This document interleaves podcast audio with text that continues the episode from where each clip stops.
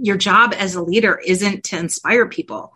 Your job as a leader actually is to create an inspiration platform and create an environment where other people are inspiring other people. Welcome to the Imperfectly Empowered podcast with leading DIY lifestyle blogger Anna Fulmer, where women are inspired with authentic stories and practical strategies to reclaim their hearts and homes by empowering transformation, one imperfect day at a time. Hello, and welcome back to the Imperfectly Empowered podcast. I am your host, Anna Fulmer.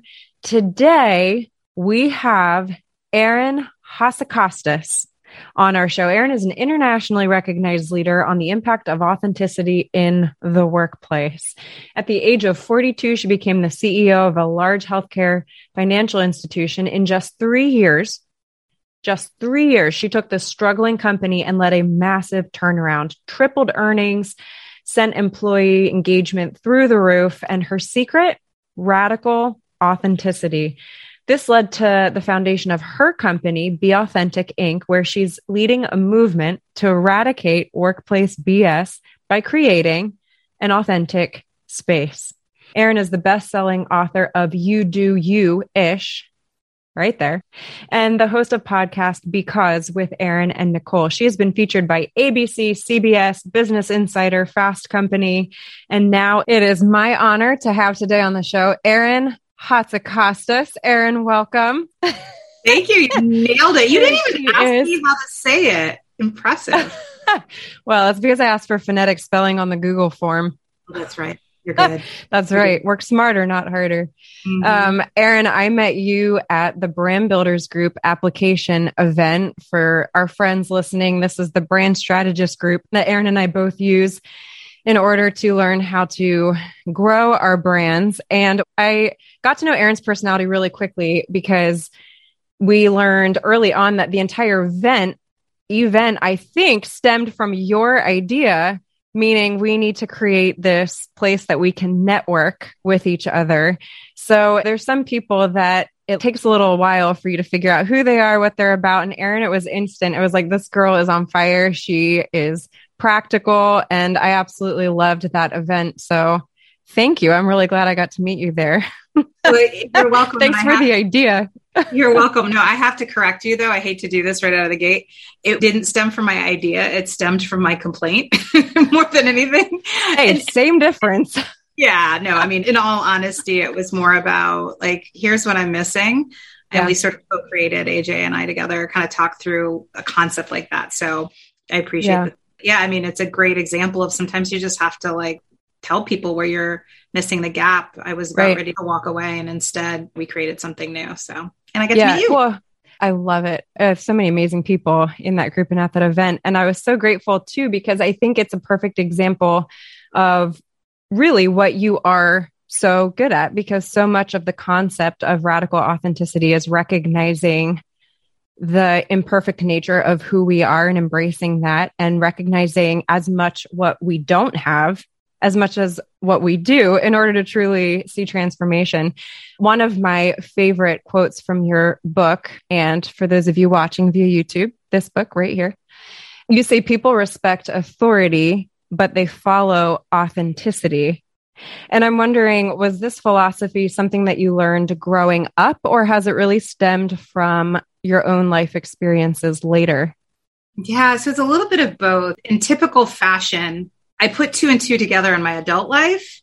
And then I looked backwards and went, oh, that's how I learned it. So, starting from the beginning, where it was really shaped and not as clear, but was from my father. So, my father was a teacher for the first, I think, 25, 30 years of his life. And then he retired and became a real estate agent. And my dad would come home from teaching every night. So my mom was a teacher as well, but she taught closer. So she'd get home, she'd start making dinner, and my dad would come home and he'd sit at the counter. He'd crack open usually like a beer, have his Heineken, and talk to my mom. And what most people do when they come home from work, not to generalize, but a lot of it's the complaints like oh this went wrong or this kid drove me crazy and not that my dad was perfect but what i remember the most was the stories he would tell constantly about just the shenanigans he would instigate, not the kids, the the way he would teach a lesson a little bit differently, the improv, the funny story he would tell. And very early on, and again, I saw all that, but I didn't really get how it connected into my success until later. He really showed me that not just you can be authentic, you can do it and it creates great success. And for him and teaching, that's not necessarily revenue, bottom line, promotions, but it's of course connections with the kids and success and what he looked like to the other teachers as a successful teacher. And to this day, I say my dad still has quote unquote students that either he knows or that reconnect with him on Facebook. A lot of them are in their 50s. And it's so crazy. They remember not the facts and figures he taught them, but they remember the stories and the things that he did that were different that I really categorize as authenticity. So that's really the foundation of it. It wasn't until later in my career that I really started to realize I was doing it too. And that's what was creating my success. How did you see that authenticity translate into the home? What was unique about his approach that maybe also translated in terms of parenting? Did you see a correlation there? Yeah, I mean, first of all, anybody that's really authentic, right? They're the same in every room. Right, so right. my dad wasn't fun loving and different and unique and tell stories at school and then came home and was any different. I mean, he was the same with us, right? And still to this day, I'm lucky still to have my father. He's 71. He still tells stories. He still is unique in his approach. He still is very authentic. So I think that seeing that he wasn't somebody different, whether it was when he was teaching or when he became kind of a businessman, that he was the same in every room, I think was really, really shaping and really important for me. Mm. I love that too, because I think it's easy sometimes as a professional for men and women that you come home and it's almost like we have these two personalities. We're one person at work and then we come home and you're a completely different person with your spouse or with your kids. And I think that speaks to the whole concept of authenticity. Like you're saying, is that it's you are the same whether you're on the street or the grocery store or at work and at home. Yeah. And now that my kids know everything I do, mainly one, because I include them in my business, it's part of my philosophy, but two, hmm. because mm. COVID and quarantine, they've been around right. what I do even more than they would have. And they call me out on it if I'm hmm. not. Mm they'll see, you know, every once in a while, I had this incident. I was traveling for work. I, I was speaking at a conference. And I remember coming back to the hotel room in a flurry to get my stuff packed up. And long story short, when I got home, I had lost my laptop.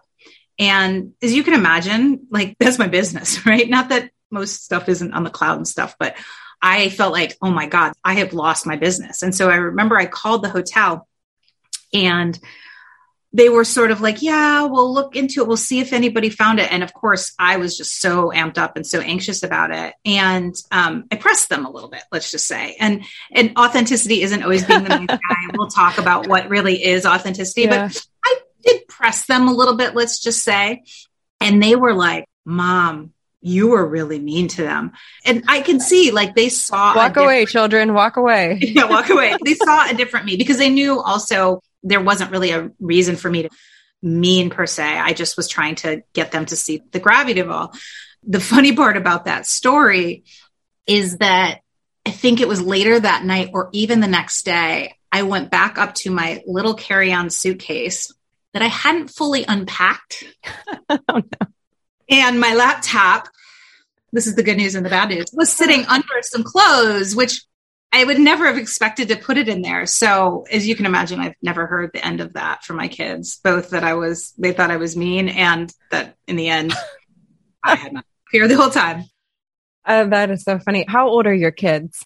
They're 13 and 10. They're 13, 13 Oh, so they're like really right at the age where it's that slow transition between, I'm sorry, are you 13 or 33? Yeah, totally. So and they so, I'll just tell you this story because of the name of your podcast and everything you stand yeah. for. Yeah. I knew you were doing your podcast when I had met you, but I didn't really know exactly the gist of it. And this concept of imperfection, I had to laugh. So Mick is my 10 year old and he is, he is me basically. Usually when you have kids, like one is one parent, yeah. one is, I, I have just, one too.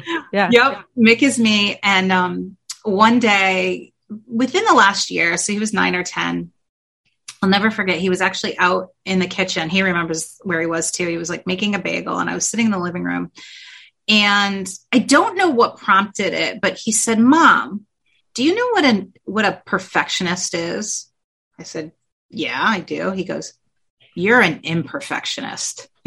I was like, yeah, that's basically what I do. So I just, I'm like, oh, I have to tell that story because I do so believe in this concept of imperfection. And in fact, I have his um, 50th anniversary. Well, he called it 50th. It was our 17th anniversary this summer. Aww. And, he, and we had just had my parents' 50th anniversary. We surprised them with a party this summer. So that was on his mind. So that's part of the reason he put 50 and crossed it out.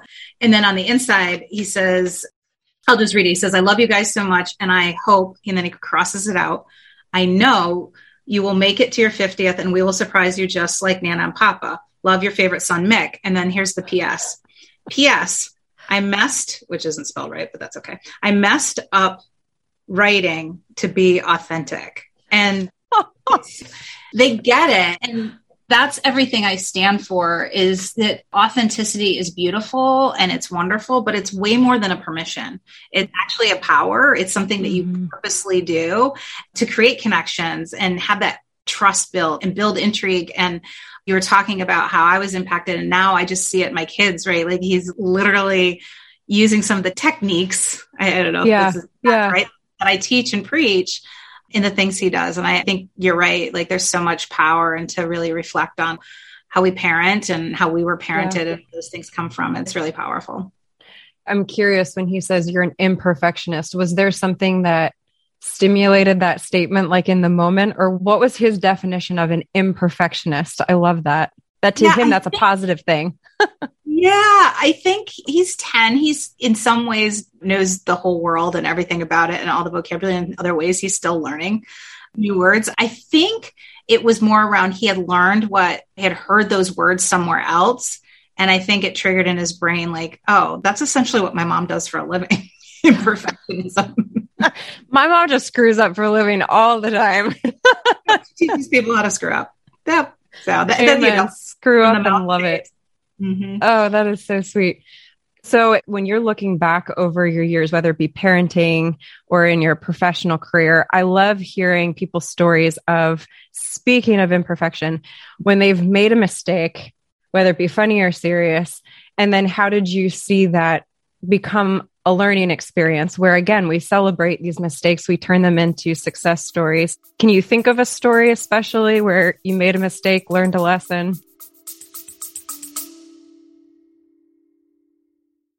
Hey parents, Yeah, you. are you looking for a podcast your kids will really love? Well, we made one just for you. And for us. As genuine, all natural kids ourselves, we know what makes a fun and interesting podcast. So we decided to make it ourselves. Every show is packed with interviews, stories, and on the ground reporting. We have interviewed everyone from scientists to Grammy Award winning musicians to NFL quarterbacks. Listen to Wild Interest wherever you get your podcasts. Oh God, so many of them. I'll give you two. The first, it isn't your classic mistake, but it really, I think, demonstrates how this concept of authenticity is so important. But so I was new into my CEO role, and we had this huge contract that need to be renegotiated. Basically, the company had been acquired years earlier by a larger parent company, and the larger parent company overlords, i.e., procurement, were like, this contract is rickety shickety. You need to renegotiate, right? It needs to have all the bells and whistles of Fortune 50 company, and it doesn't. But the challenge was it was our largest vendor. They were a behemoth in the industry too. And essentially they had told us the year before, yeah, fine, we can put it on, you know, more restrictive contract paper, but we're gonna have to charge you more. And at the time, our business was really treading water financially. And so it was just one of those things like we could not handle one single blip from a financial perspective. And so as soon as I became CEO, the phone rings, it's procurement. And I had heard about this untied issue, and they're like, you need to go get this done. I had negotiated things in my life, but I was like, this is a big deal. Like, this is a big con. And it's not like I sat down and I was like, oh, let me go back on my negotiating 101, you know, Right. tutorial that they gave me, right? Like, right. nobody. says, you know, right. with my MBA, it's like, oh, that would have been a good class. And I remember initiating negotiation, and it was me and the senior vice president from this company. And typical kind of white older male glasses, like all the things you'd expect. So in my head, I'm like, this guy, he's negotiated a bazillion things. And I have no idea what I'm doing. and I remember sitting down with him and just my natural instincts kicked in. And I just said to him, Hey, what's important to you in this negotiation? And I think he just didn't expect the question. So guess what Mm. happens when you don't expect the question? You tell the truth, right? Because you have nothing planned. Mhm.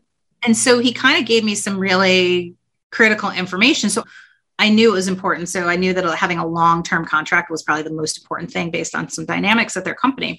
And then he sort of gave that question back to me. And I wasn't prepared for it either because, again, I had like was shooting from the hip here. And I just spewed out, I was like, well, our financials are struggling, but if I can get this negotiated well, I'll have a good shot at becoming the next CEO. Because I was interim CEO at the time. That's what it was. Like I was that fake Right. CEO. Right. And as soon as it came out of my lips, I was like, oh my God, did I just really tell him like this will be a badge of honor to get like a better position? And what ended up happening though was that it actually propelled him. It it was the thing. He's like, I think we had formed a good relationship. He was like kind of Mm. pulling for me. I think there's something to be said for people wanting to help other people win. And it ended up went from, and I know that doesn't sound like a big trip up. I'll give you another one. But what was so powerful about that is it was just yet another data point that I kept collecting and not realizing I was collecting it. Authenticity always wins. We try so hard sometimes to be sharp and strategic, and we forget that we're just dealing with people. And so authenticity always wins. Let me give you another one that I tell also in the book that I think is really important for the leaders that are listening. So I became CEO. I did get the job of this company, and it really was kind of in rough shape financially. It was rough shape culturally. It just had been kind of through the ringer. In the first year, not only did we renegotiate that contract, another one, and we were starting to see all this momentum. My team was really energized. They were excited, like we all were getting along, nobody was fighting. So the first year happens, and we do our first all employee survey. Mm. And so I have an organization of about a thousand people, and I'm excited on it. Like all these things I'm seeing, people are so freaking happy. We're crushing it, right? Like this is going to be my award. And so, Which I have this- to tell you, very few leaders are super excited about an employee survey. So let's just pause right there for a second. well, I no longer am ever again. Yeah. And so, so these surveys come back, and some of your leaders can probably appreciate this, especially if a big organization. It's like this thick packet because there's all the quantitative stuff and then there's all the qualitative stuff, i.e., Mhm. write in stuff, right? In the notes and comments. And so I was like, I'm going to wait till I have a business trip, sit down, I'm going to go through this like good leaders do. I'm going to go through every single detail. So my assistant prints it out. I go on this business trip. I'm sitting in my seat and finally time to like whip out this thing. And I start looking at it and I was like, I think they gave me the wrong one. I'm like, go back. This check isn't mine. Like, did she print the wrong one or did they say? And well, I looked at the quantitative results and they had moved, but it was like a point here, a point there, because they'll show you, right, the delta from the year before. And I was like, you gotta be kidding me. So I'm like, let me go back to the comments. Let me see how happy everybody is. And I start reading the comments and people were unhappy, right? Like, I mean, there was some positive stuff, but most of that doesn't make it in there. And there was just piles and piles. And what I realized, what I had been doing, Anna, was I had been relying on the fact this was obviously the biggest organization I had ever led. I'm a pretty energizer, bunny, inspiring person. And so I spent the first year running around inspiring people, right? Mm-hmm. Like my team, or I would go visit teams, but I would be in, then I would be out. And I was like this inspirational energizer bunny. And what I realized is when you get to that point, that's not going to work. And what I like to tell people is that your job as a leader isn't to inspire people. Your job as a leader actually is to create an inspiration platform. And what I mean by that is technology and not fancy stuff, but create an environment where other people are inspiring other people. Right. it is not on you. And so I had realized like I wasn't actually doing true leadership. I wasn't finding those opportunities to propel my leaders to set the stage for them to do things to inspire themselves. And so it was such a defining moment because I really thought I had leadership figured out, and none of us really do. But now it's like I, I apply that to everything. It's so easy to figure we can do it all, whether it's the work, which is 101. I had learned that 201 is, oh, I can't do all the work. But then also, it's really not possible for us to run out and inspire. And I think about what you and I do now in our businesses and this podcast and this movement that you're doing, right? It's the same thing. Like we want to inspire millions, but we're not going to do that from just us. We have to create that platform, create a way where the people that are energized by us then are turning around and flying that wheel for other people as well. Absolutely. Yeah. And I think it's a similar concept to so many different areas of business and even different professions. I mean, I'll use my medical experience, but the fact is, the best nurses are the ones who are empowered to make their own decisions.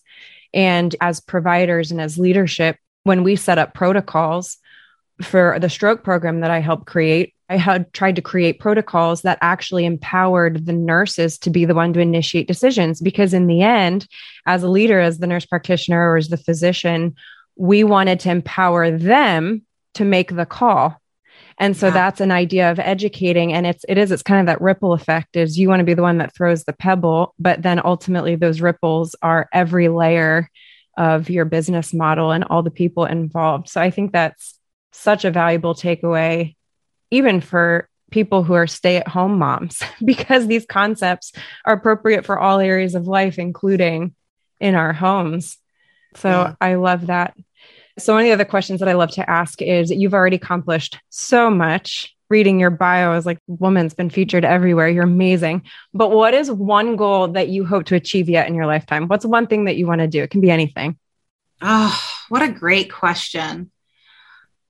I think for me, it's really about being seen as that true thought leader. Mm. And I hate to say it, but it's like making it to sort of the Good Morning America kind of stage, not yeah. for the like, not for the credentials or for the like logo, but really f- that I know that the things that I'm teaching, the research, I've just started a research project that I'm doing, like it's so substantive and it's so groundbreaking because at the end of the day, I truly want to rewrite the workplace. That is my yeah. mission. There's yeah. so much BS, there's so much misery.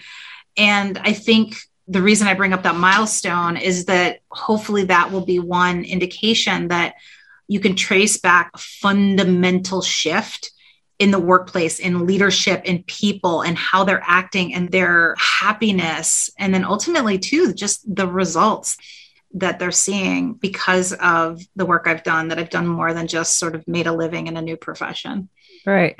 Well, yours is much better than mine. Mine is to create a hands free page turner for my book that I can attach to my lounger at the beach. Ah, I love it. I like your answer.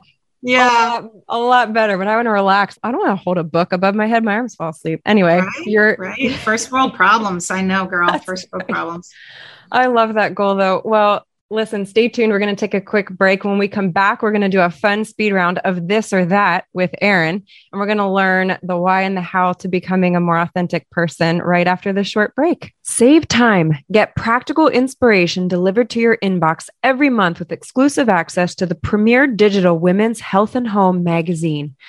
For just $14.99 a month, you will get delicious and nutritious recipes, essential cleaning and organization hacks, must have product recommendations, helpful fashion ideas, practical DIY tutorials, creative fun for kids, home decor inspiration, stress free entertaining tips evidence based health and wellness advice, productivity challenges with prizes, exclusive access to upcoming Imperfectly Empowered podcast guests, and exclusive access to bonus printables and templates on podcast show notes, giveaways, and so much more with this exclusive membership, the Imperfectly Empowered Journal.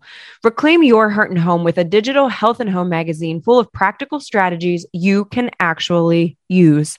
Want to try an issue for free? Visit www.hammersandhugs.com and click on the Imperfectly Empowered Journal tab to sign up for a free issue of the Imperfectly Empowered Journal today. We are back with Erin Hatzikostas. We are going to do a speed round of this or that. There are two options, and uh, whatever comes to your mind. You don't have to overthink of it. Although some of Wine. these Oh wait, you're gonna give me an alcohol. Yes. Okay. Well, starting with food, pasta or bread, Pasta. Ellen or Oprah, Oprah. ninjas or pirates. Ninjas. Yeah. Okay, the toilet paper roll. Marriages Over. apart over this Over. question. Over. That's not a question. Next. Not a question. That's a fact. That's a fact. Candy or baked goods. Oh gosh. Baked good because chocolate chip cookies are like literally the thing I could eat for the rest of my life and be happy. I agree. Dress or pantsuit. Dress. Laundry or dishes. Laundry. Hmm. sure. I don't mind laundry because I, I I- sit on my butt and fold it. It's easy. The dishwasher. Come. Okay, let's switch. Yeah. Water skiing or scuba diving. Skiing. Run in the woods or lift in the gym. Run in the woods. Okay, this last one men and women all across the world have lost sleep contemplating this question Captain mm-hmm. America or Thor? Thor. I have to go with Thor. I got to be honest, I don't follow those very much, but I think he's like handsome, right? I'm not a big superhero kind of, but Thor sounds pretty hunky. Wait, do you know who Chris Hemsworth is? Yes, is that him? Yeah, yeah. he's That's hot. Thor. That's Yeah, Thor. Thor. Yeah. I love that. Oh, Thor. No question. Give me some Australia. All right. Well, now that we've gotten the important things over with here, one of the things that I love when I was reading your bio, you mentioned how one of your missions is to eliminate BS in the workplace with radical authenticity. And you've seen how that has improved outcomes. One of the challenges, I think, so often, not even just in the workplace, but in our lives, is right. We have to recognize the problem. like, you can't make a mm-hmm. change until you even understand that there is a problem. In Yeah. your experience, can you give me some examples of workplace BS? Because there might be some people who don't even realize that this is BS. So, what types of things would you say are workplace BS inhibiting that authenticity? Well, yeah, and I'll actually tell us a story here on kind of how I awoke to it, and then I can throw a whole potpourri of BS things. But let me frame it this way, Anna. So, actually, back before I became CEO, spoiler alert, but one Friday, I was actually leading strategy, business development, marketing, or something for this company. So, I had a team of about 10, 12 people. I was doing pretty well, not a high stress job, but my boss came to me. It was a Friday afternoon, of course. And he was like, Can we talk? And I'm like, Oh God, what do we need to talk about on Friday afternoon? And he gets on and he says, Well, this is a little heavy for Friday, but I've decided to leave the company. And I want to know if it's okay if I recommend you as our next COO. And I thought for about a hot second and I replied, No, thank you. And what was going on in my head is something I now call the compromise calculation. In literally like five seconds, I ran a calculation that probably a lot of your listeners have run and don't realize it. And it looks like a graph, which it's going to be like opposite here. But on one axis, I thought about my family, my husband, my health, and really kind of who I was as a person. The other access was my career. And in my head, it was like, this line that goes downwards, meaning there's an anti correlation that every step I was going to have to take in my career, I was going to have to compromise on those other things. And what it meant in practicality, I was literally like, when he said that, I was like, okay, I'd probably, I would make more money and obviously have more authority, but I'd have to come down on these other things. And I sort of was like, I'm good where I'm at. And of course, we talked it through a little bit. It was a Friday. So we ended up saying, okay, let me think about it over the weekend. And as I thought about it over the weekend, it wasn't that I had imposter syndrome. It wasn't that I didn't think all the stuff, quite frankly, that I feel like we talk about at 95% of like women's conferences is like Right. the confidence. Yeah, I didn't know everything, but I knew I could do the job. It wasn't those sort of traditional things and had the network within the larger organization, a really strong network. Instead, what I was worried about was this compromise and also that I was going to have to fit into this mold, this sort of club that I would have to enter into because it was sort of next step, right? It was C suite executive sort of level. Yeah. And I talk about my TED talk. I was worried my ego would grow, my calendar would overflow, my home life would become a shit show. Your cars would get more expensive. exactly. Yeah. Exactly. And I was also worried that my personality might start to blow, as I say. And what I mean by that is that I was worried that I was going to have to become somebody I wasn't, that I was going to have to sacrifice and compromise. And then it hit me. And what hit me so hard, and it just keeps hitting me over and over and over again when I wrote my book, when I did my TED Talk, all the things. You shouldn't not do something because you hate the way it was done before. Instead, you can do it your own way. And essentially, to answer your question, like I wasn't worried about the substantive things that we talk so much about. I was mm-hmm. actually worried about more BS. I was worried about having to get caught up in the politics. I was worried about having to be on the road all the time. I was worried about all these things that in my head were just, it came with the job. And when I sat back, I thought about it. I thought, what if I just do it differently? What if my head of sales does more of the traveling and I just am picky about it? What if I don't start to act like a hoity toity and put my face on the top of the corporate communications and have my corporate com guy I write it because I tried that and it didn't work. I literally couldn't even redline it. I was like, I don't know what you're saying, Ian. I literally don't even know what this says. I can't put it out as me. Like, what if I became the leader that everybody wanted to work for because I wasn't pretentious, that I was approachable, that I didn't pretend I was bigger than I was. And so when I talk about the BS, it's things like this. It's the positioning and the jockeying. It's the bazillion PowerPoints that then you go into a meeting and they're like, well, we're not going to do a page turn, even though your team's just like been up every night till midnight redoing the font. It's the corporate communications that nobody freaking reads because they can't understand what they say. They don't talk from the heart. They don't tell stories. They literally check the box. It's the pretending. It's the matrix and the the people that have to sign off just because their position says it's all that stuff that the analogy i give is it's like when you're getting ready for christmas and you're all excited to decorate. I'm sure your house looks amazing by the way. Annoying because you're so good. Oh i have not put um, up a single christmas decoration yet so don't worry. The boxes are coming. I'm sure. Well send me pictures. I'll basically copy everything you do. We'll put it on the blog. Do it but you get out the lights right? You're so excited. This is the same at work. You're so excited to like go save the world whatever your mission statement is or whatever your job is to get results. And then you go to put the lights out right? You get them out the box and they're freaking tangled and you can't figure out where the beginning is. And you're like you just can't figure out how to like get from a to b. It should be this beautiful moment and this exciting thing.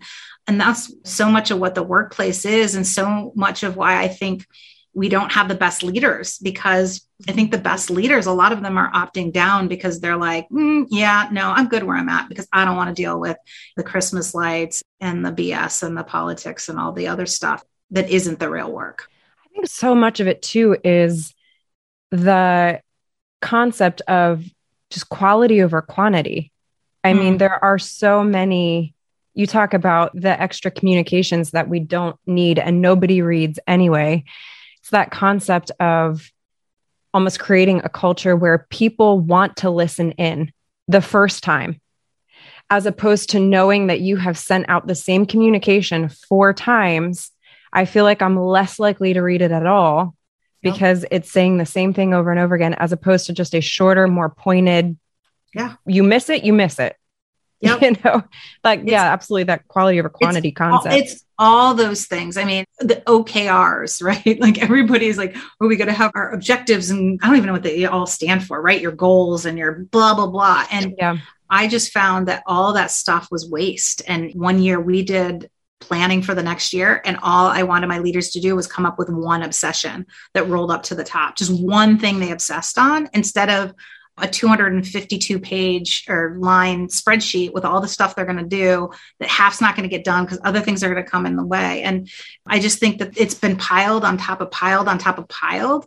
And that's what authenticity is. Authenticity is so much richer than just simply be yourself it's making those trade-offs it's bucking the norm it's calling out the bs it's mm-hmm. taking a lead and saying this doesn't work anymore whether it's how you act or what you do and we just need millions of people to start doing that I love that. And I think it also, trust is a big thing that's mentioned a lot in your book. And I love the Harvard study here I've written down where companies with higher levels of trust have 74% less stress, 50% higher productivity, and 76% higher employee engagement. And again, to use my experience in medicine, I think this is absolutely true. And what you're speaking to all ties into this idea of if you can communicate something one time and really create that buy in, and then you are asking your employees to communicate one thing that mm-hmm. they really want to see happen.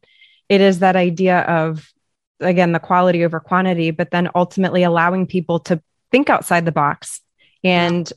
trust them, then trust their ideas and see how they pan out.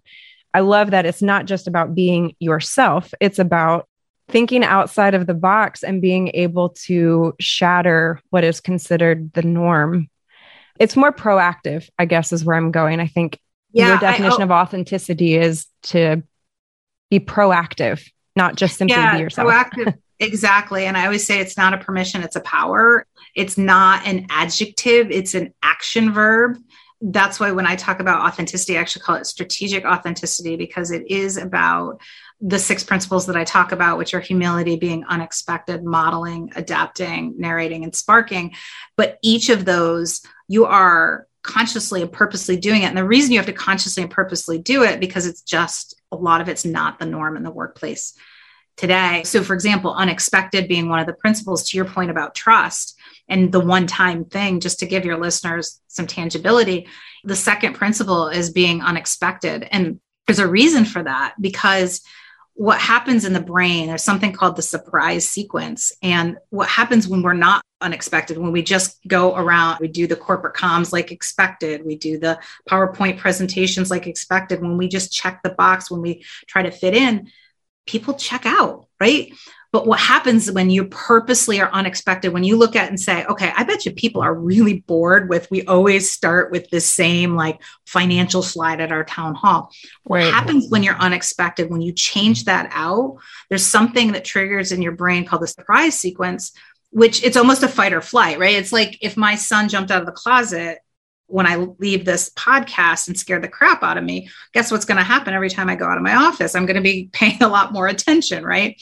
And the same happens, and that triggers all of these hormones in your brain that include the oxytocin that helps you with trust. And so, yeah, it is a purposeful thing. It is thinking about what is the norm and not doing, for example, unexpected things just to be like, ooh, look at me. I'm so different. Like you're doing it purposely for others. It's like your gift to others. Like, I know this is what we should do and this feels safe, but I'm going to do something different so that you can wake up and be surprised and be intrigued. And then, most importantly, you can listen and remember what I had to say, which means it all comes back to you in the end.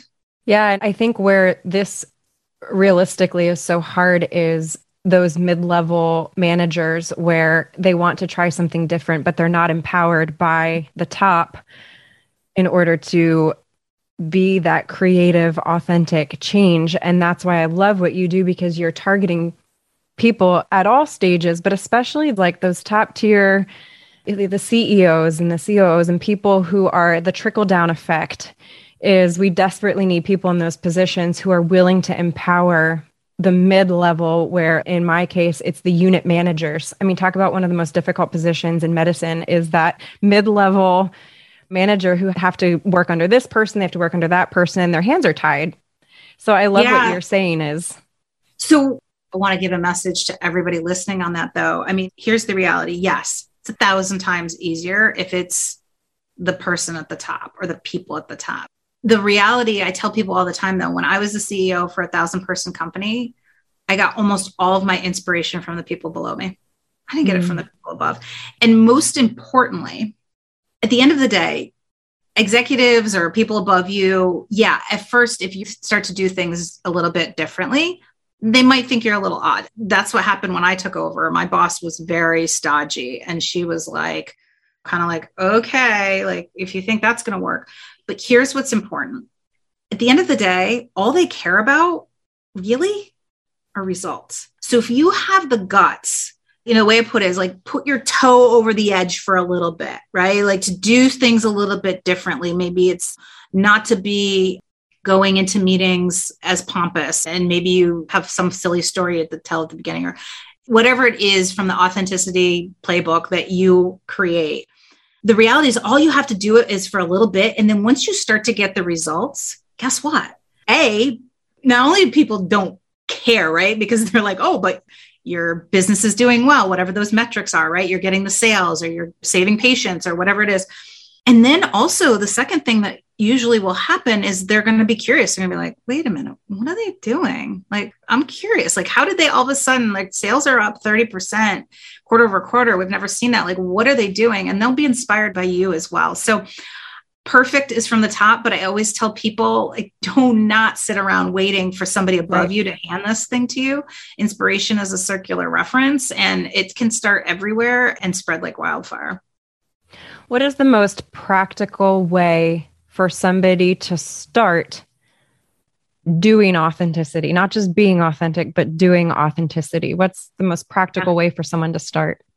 Yeah, I always say I don't change people, I change their addictions. And so it's about experimenting and then like watching the results and then doing something else. And in that vein, in that metaphor, I'm like my gateway drug that works for so many people. It's super silly. I actually stopped talking about it for a little bit and I get so many notes that people are like, I changed it. It's great. So, my gateway drug to answer your question, my simple starter kit, change your out of office. If you're like 99% of people, your out of office says something like, I won't be out of the office. I will get back to you as soon as I can. I may be delayed in responding, right? Like the same thing you've probably been saying for the last 20 years. Change it to talk like a human you know, I'm getting away for a long extended weekend, needed a break. I'll get back to you on Monday. Or I used to do it even when I was traveling, right? Going to visit my favorite customer because I knew they would write me. So I'm like, oh, get bonus points. but think about it. It's like the biggest missed opportunity. So many people read it. And what I've found time and time again, and from all the messages and people telling me about it, it just lights this thing because they start to just see that little like, oh, so and so wrote me back with my out of office. And we're like, I love that. Or it could even be they start to notice that other people do it. So I just find that that's like just to spend this tried and tested gateway drug into, you know, starting to crack the authenticity barrier at work. It sounds like it's really just this concept of show more of your humanity. I mean, kind of allow not just who you are, but then take that personality and authentically do something and change something that you've been doing that is more along the norm and infuse more of who you are into it in a way that people can actually see and respond to. Yeah. I mean, my um, definition outside of the framework, my definition is authenticity is exposing who you are when people least expect it. And that least expected part is just as important as the exposing. So I think if you can think of it in that terms, that's, that's exactly what it is. Yeah.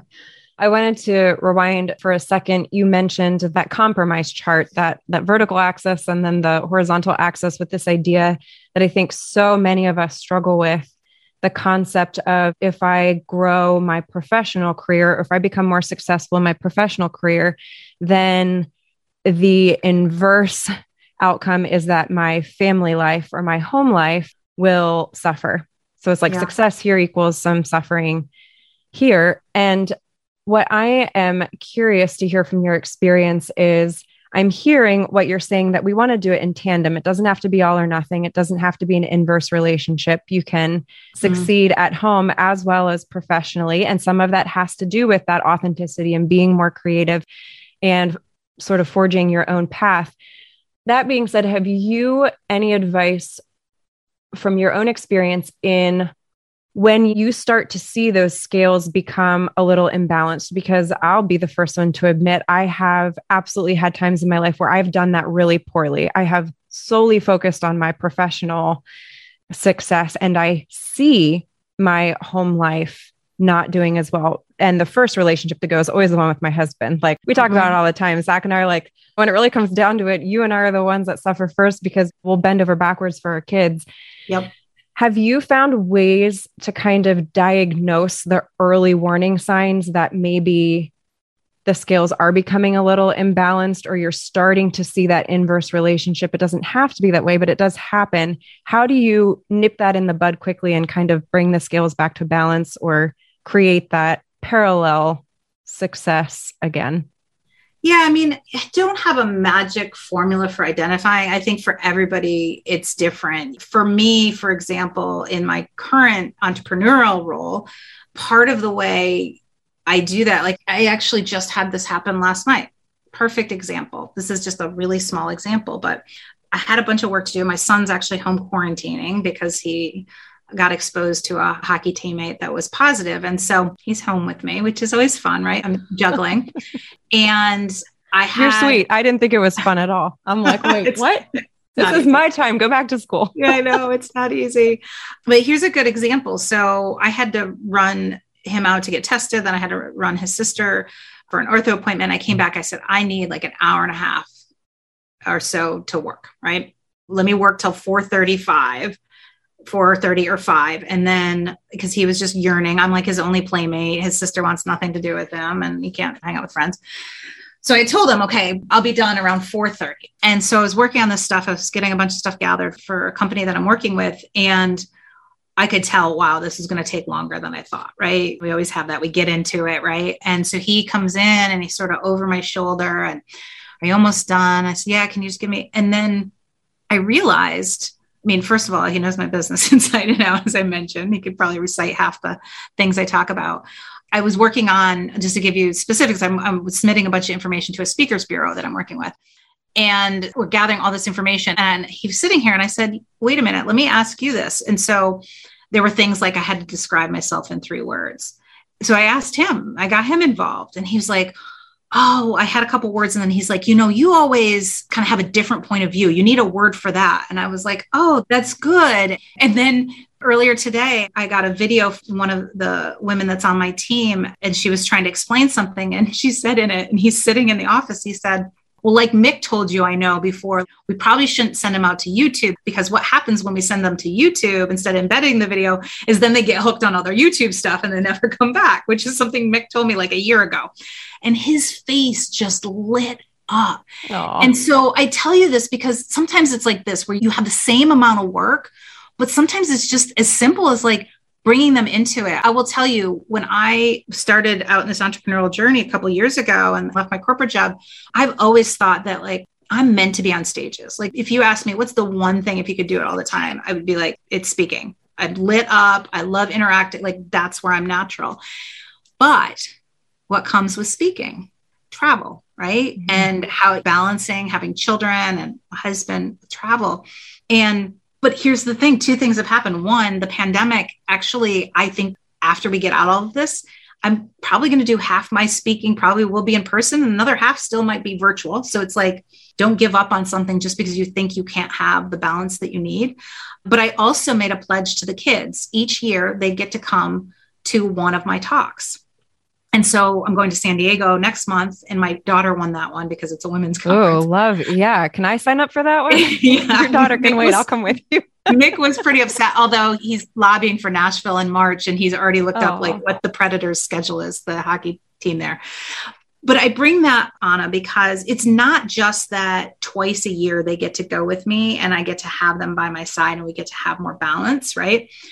It's also changes their perspective on how they think about me getting more jobs, more gigs, right? So mm-hmm. if that weren't the case, every time I said, Oh, I just got hired for another speaking gig, how do you think my kids would feel? Oh, well, it means you're going to be gone for a couple days again. When is it? How long are you going to be gone? Right. All the questions the moms get and the dads know. But because I've integrated them into this process, even if they're not going to that one, like they feel it and they see it in a different way because I've integrated it. So that's why the answer to your question is not an easy one. There's a lot of moving parts to how do we find this, but I've found that one of the words, the phrases I talk about and I live by, it's like we need to spend less time saying the words our kids need to hear and more time demonstrating the life we want to live. And that's what mm-hmm. I live mm-hmm. by. Like, I never know. Do I want them to have a life of being a workaholic? Absolutely not. But do I want them to have great success? Do I want them to jump on a plane when they have a big opportunity to go light up a room? Yes. And so I think it's really all about sort of reframing and this concept of you should not do something because you hate the way you did it before. Like right. figure out how you can do it differently and you can have the end. Yeah. Do I have like you... the longest winded answers of any guest you've mm. had? no, absolutely. You're like, absolutely not. Listen, something isn't too long as long as it's interesting and you yeah. have nailed it. I am hanging off of everything. And I absolutely love how you're combining the concept of the benefits of authenticity at work as well as at home. I loved that part of your book because the fact is, at the end of the day, I think all of us would agree that the relationships that are the most meaningful to us more than anything professionally is the relationships that we have at home. And I like how you're making it, it's not an either or, it's an and, and mm-hmm. how we can really thrive in all of those arenas, whether it be at work and at home. And it doesn't have to be two separate mm-hmm. people. So, one, people need to read your book. You mm-hmm. do it is quite the read. It is unique. I love how you started out by saying that I hate books. that's, that's a great book to pick up, people. If it starts by saying I hate books, then you probably want to read to the end because it's authenticity at its finest there. But then you also offer a boot camp. Mm. Is that correct? You offer an authenticity boot camp. And the link to this boot camp is going to be on my blog at hammersandhugs.com and all of the links to Erin's things will be there. But tell us a little bit about this free career boot camp. What will somebody get out of this? So, I actually have two things. I have an authenticity playbook and then I have like a career boot camp. So I think what we're going to offer is the authenticity playbook where we can offer both of them. But I love okay. authenticity boot camp. Maybe that's my next development. I've got some stuff in the works. So I have an authenticity playbook. The authenticity playbook just gives you 10 starter plays like you asked about, the out of office is one of them. But what are some tangible things that you can just start doing today to change the game and start using authenticity as your new secret weapon for success? So that's a fun digital asset. And then let's also put on there, if you don't mind, then I also have for people that are a little more like, I'm stuck slash miserable and I need a change and I'm sure there's a couple people out there that feel like that. I have something called Unstuck Yourself, which is sort of a career boot camp. It's a four video course for free that walks you through kind of the different steps to take to get unstuck and what I always do, and the feedback I hear is I talk about the normal things in an unnormal way. So there's just a slight twist on how to frame what you're thinking in terms of maybe making a career change or finding a new mm-hmm. job or maybe even just getting a promotion within the company you're in. And so that's my Unstuck Yourself course, which I'm happy to share that as well for those that are. I think that's what I was calling your boot camp. Okay. So okay. I'm. Call it what you Don't will. worry guys, there's no exercise involved with this. Don't hesitate to look at this. All right. She's not going to make you do push ups, just uh, maybe some mental ones. Yeah. Yeah. I think so many people right now with COVID, especially, need to look at this because many of us made a career change because we felt stuck and we felt frustrated. And that is the reality. So, absolutely visit hammersandhugs.com to check out these amazing offerings from Erin Hatzikostas. I just want to end with this. This is what stuck out to me the most. We talked a lot about kids, and I just think that this translates into professional life, home life, etc. But in your chapter 12 that is titled sucky song number one by the way like i said she hates books so she wrote like somebody who hates books you will love reading this book but you talk about how we're waiting too long to infuse certain principles into our lives for the sake mm-hmm. of our children. So, if for nothing else, whether or not you are a professional career woman or you're a professional mom at home, either way, I just want to read this. Erin says, Have you been to a high school graduation recently? Well, it doesn't even matter. Most speeches have been saying the same thing for the past century follow your dreams, be bold, take risks, dream big, the sky's the limit, make change. Why do we wait until our children are 18 years old to give them this message? Why can't we give them this message earlier in life? And better still, why don't we show them what they can be and how they can live a full life? Great parents don't suffocate, they demonstrate. Great leaders don't suffocate, they demonstrate. I think just in general, what you are saying is ultimately be authentic, do authenticity in your life, which aligns beautifully with what I am so passionate here, which is to ultimately empower transformation with imperfection, with authenticity to really get the life that you want. And most importantly, to inspire and create that platform for everybody around you to live out their most authentic life as well. Erin, it was an honor to have you on here and to share your story. I'm so blessed, and I pray that God's blessing over your heart and home and your career And we will see you one day on Good Morning America. I know it. I think you'll be right next to me. So thank you so much for having me and sharing me with your mm-hmm. audience and all the success that I know you're going to have and create for others too. So thank you. Thanks. Thank you so much for joining us for this episode of the Imperfectly Empowered podcast. It is my honor to be here with you. I am so grateful for each and every one of you. If you are watching on YouTube, be sure to click the subscribe button below so you don't miss a show and leave a comment with your thoughts from today's episode below. If you are listening via your preferred podcasting platform, would you help keep us on the air by rating our show and leaving an honest review of your thoughts from today? In case you haven't heard it lately, your story matters and you are loved. This is your host, Anna Fulmer, and I will see you here next time on the Imperfectly Empowered podcast.